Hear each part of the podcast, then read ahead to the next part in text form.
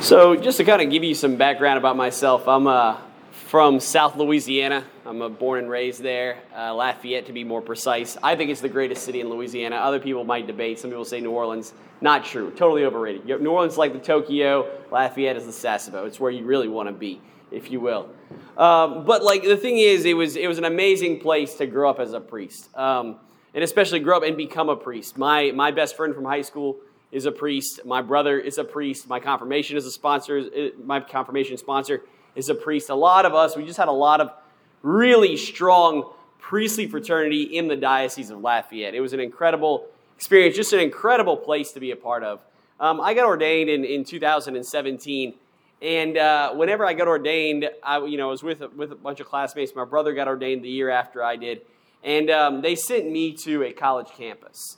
Uh, I think it's one of the the better uh, Catholic college campuses in the U S. It's, it is a, a public school, U L, the University of Louisiana, but because of how Catholic Lafayette is, the actual Newman Center, if you will, is a parish on the school campus, on the grounds there.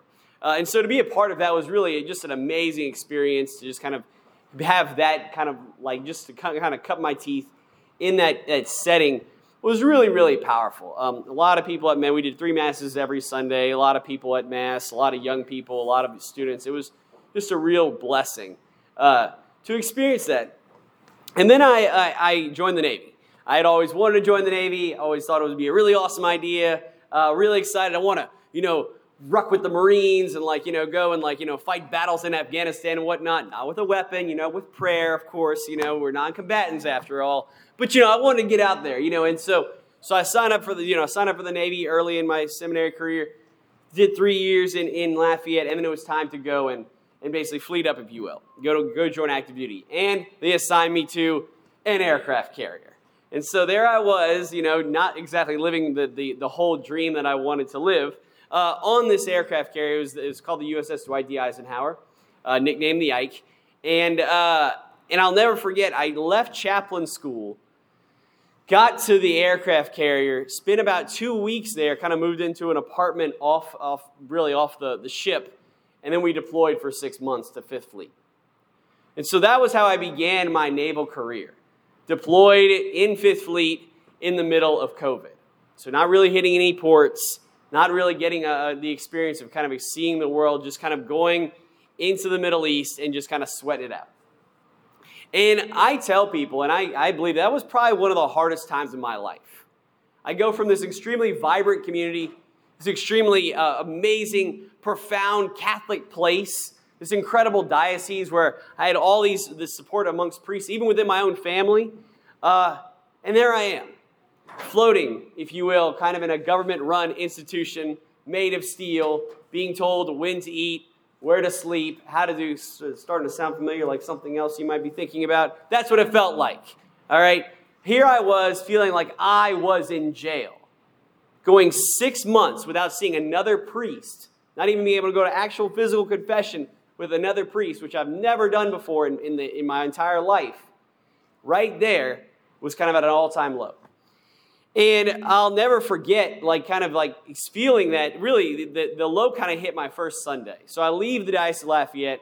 I go, I, I, I you know, we start Mass. I've been led to believe that whenever you're a priest on an aircraft carrier, everybody goes to Mass because there's nothing else to do. Everybody goes to Mass. You'll get hundreds of people at Mass. It'll be an incredible thing. You'll have the biggest service ever. It'll blow your mind just how active people are.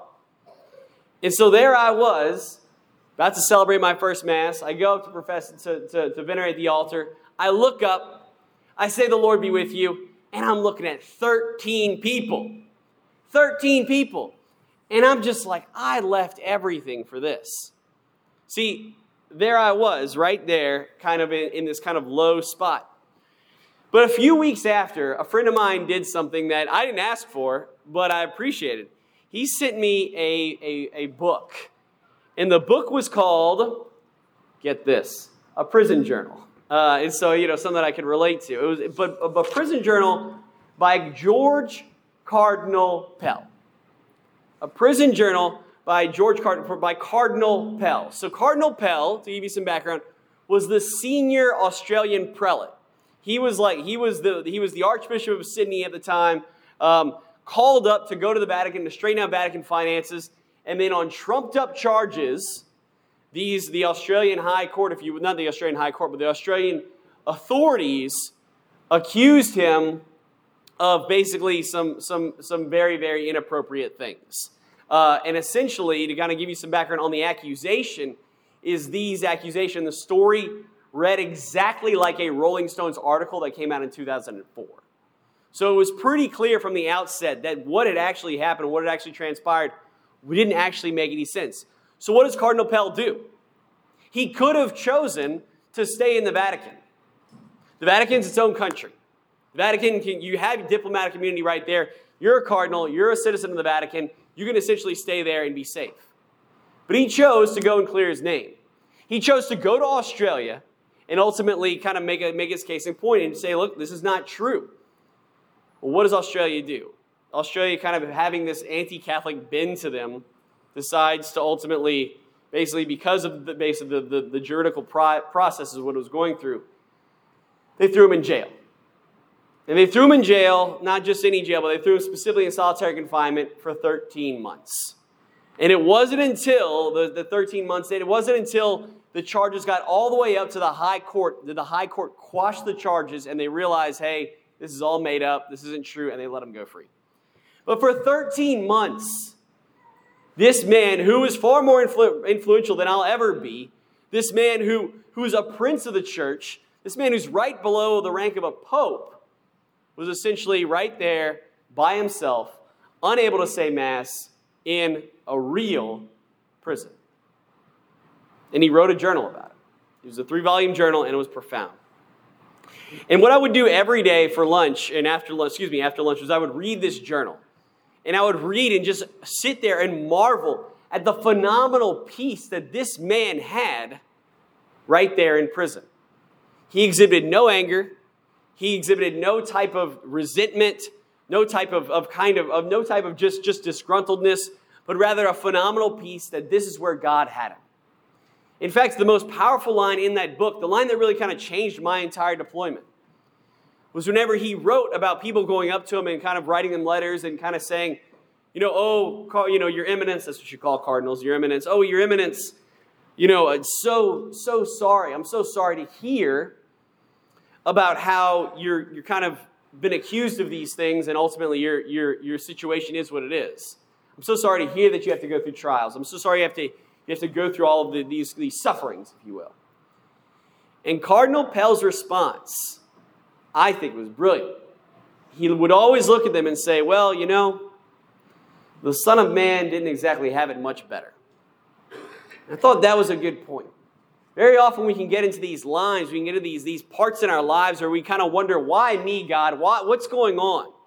Why is this happening? Why are we going through this suffering or this pain? Why this issue? What is going on? And we tend to look at the Lord and look at ourselves and start kind of a pity party. But this answer cuts through all of those temptations. And we recognize that ultimately, who are we to demand an easy life? Who are we to demand a life that is ultimately comfortable? Who are we to demand some kind of, some kind of walk in the park? If the Son of God himself came upon this earth, deserved all of those things, and got none of it. Instead, he got crucifixion. Instead, he got the death penalty. Who are we to question that? And I think that example that George Cardinal Pell kind of exhibited really gave me a lot of strength, a lot of power to push through. And that's why I would argue that ultimately Cardinal Pell was so powerful and so influential to me, was because he was essentially John the Baptist for me in that moment. Cardinal Pell kind of adopted kind of this, this John the Baptist moment. And whenever I say John the Baptist, I mean I call him John the Baptist for three reasons. One, he deferred to Christ through his words. Cardinal Pell always, especially those that one line, saying, look, the, the, the Son of Man didn't have it much better. Christ didn't have it much better. Who are we to ask for more? Those are very powerful words. And the fact that he used those words to articulate kind of the beauty of Christ and ultimately lead people like, you know, this desperate chaplain like myself closer to him, I think it was extre- extremely meaningful. But the second thing he did was, was John the Baptist demonstrated the presence of Christ through his, his, his, his actions. What did John the Baptist do? John the Baptist was fundamentally a baptizer, somebody who would bring people into the, the arms of God by plunging them into the River Jordan. This is not an easy task. These are specific actions done by John the Baptist that ultimately kind of shows and reveals that he is a man pointing to Christ, deferring to Christ. Powerful stuff. It was no different with Cardinal Pell. He, his whole life as an action was was a very he's a very vocal cardinal, very active cardinal, very very profound in the church, and always seemed to try and act in such a way as to steer in the right direction. But more poignantly, and I think most powerfully, what made Cardinal Pell special, what made John the Baptist special, is that not just their actions, not just their words, but their entire life radiated the glory of God. Their entire life was a deference to Jesus Christ. What did John the Baptist do?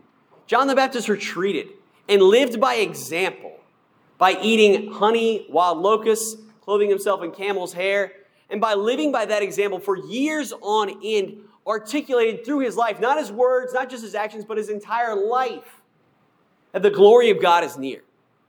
It's no different with Cardinal Pell, and it's no different with you and our vocation. Our call as Catholics are to be John the Baptist in today's world. We don't live in the in the medieval era anymore, where the church and Catholicism is big and vibrant and beautiful, and every every corner, every street corner has a big and beautiful church. We don't live in a time and a place where popes have a whole lot of power and bishops have a lot of power and priests have a lot of power. Like, that's just not our time anymore. Our time is rather more like ancient Israel. And we are here, kind of this remnant, kind of these John the Baptist figures that are called to radiate life with our, radiate Christ with our example. Live radical lives with our words, our deeds, sure, but more live radical lives by the way we conduct ourselves, by the way we can defer to Christ, by the way we can maintain our peace in trial and in, tri- in trial and tribulations, much like Cardinal Pell did. My friends, Cardinal Pell passed away this past week. That's why I'm kind of going, we really want to focus on him a lot. He passed away this past week. His funeral was yesterday.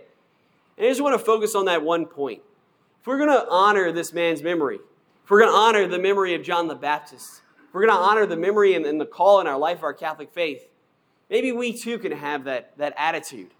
Maybe t- we too can have that resolve to defer to Christ, not just in our words, not just in our deeds, but throughout our entire lives.